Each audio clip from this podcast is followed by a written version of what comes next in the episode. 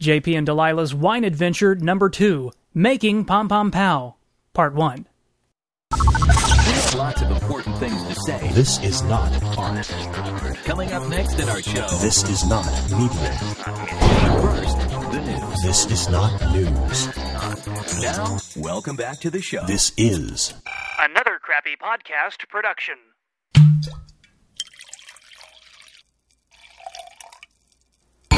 She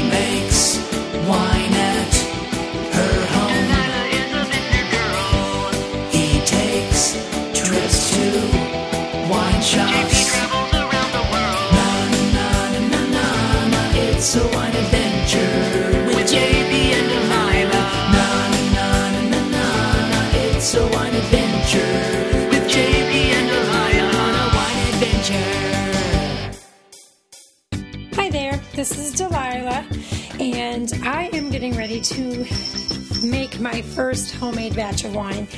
I actually choose to do a pomegranate Zinfandel, so we'll see how it turns out. I love pomegranate. I don't know if I like Zinfandel, so we'll find out from there. I have a plethora of equipment here. I've got this big giant, um, it looks like a big giant pickle bucket, but it's actually the primary fermentation container. And then I have a big moonshine looking bottle that's called a carboy. And then along with that, I have various packets of bentonite and metabosulfate or something like that. I don't know how to say that. Potassium sorbate, yeast, all that stuff. I've got a spigot and a hydrometer, some different siphonings, a spoon, this uh, airlock, hosing, rubber bung, that's kind of funny, actually.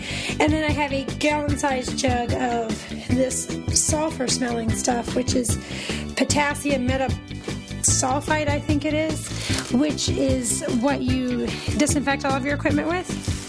And it is actually called sodium metabisulfate, so I was kind of wrong. So I'm going to disinfect my equipment and I'm going to start pouring stuff in, and I will walk you guys along the way with it. Okay, great.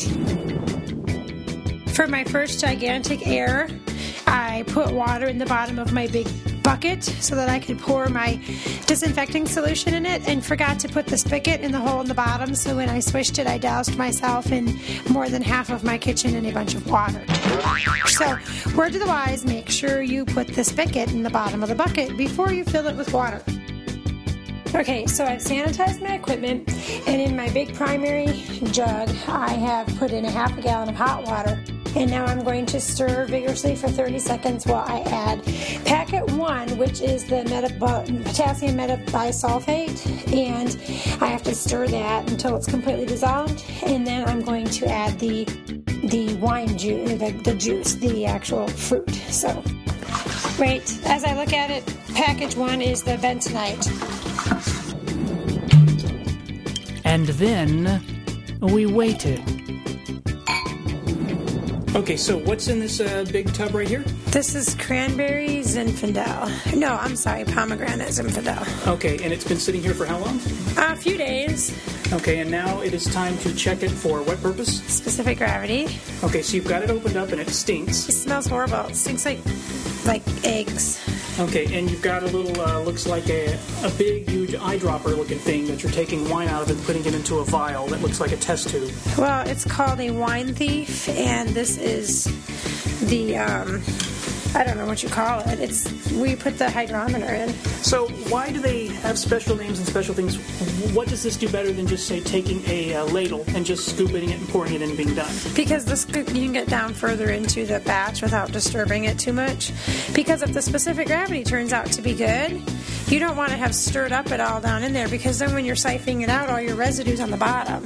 Okay. So doing it this way, although moving it up here probably disturbed quite a lot of it, but Boy, this sure seems like a hold real time wasting way to get a bunch of liquid moved into a test tube.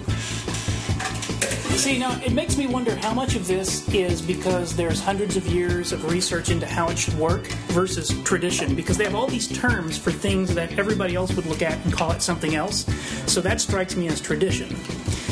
Okay, now what's this device? This is a hydrometer, and this particular one is calibrated to test the amount of sugar or what would be alcohol content in this wine. Okay, so you drop it in, it's basically a bobber, and based on how much shows above the top of the wine sample, you know what?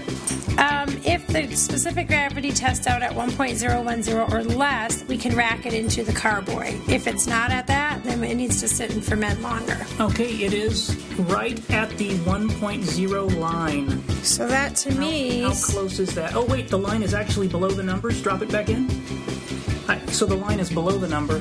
So it was actually, sh- it was looking like it was in the middle of that. So I guess. my understanding is it's less than one point because that's 999990. So if it's less than 1.010, that means it gets siphoned off into the carboy now. so it's ready. Well, I have to s- disinfect the carboy now, and then yes, it's Wow, ready to go perfect. into the. And you put this in when? Um, was it three days ago? Three days ago? I think three days ago. So it sat in here, you mixed everything, stirred it up, and just sat for three days. Take it out, and now it's ready to be transferred into the big glass jug mm-hmm. called a carboy. A carboy, yep. Okay, let's do it. She makes wine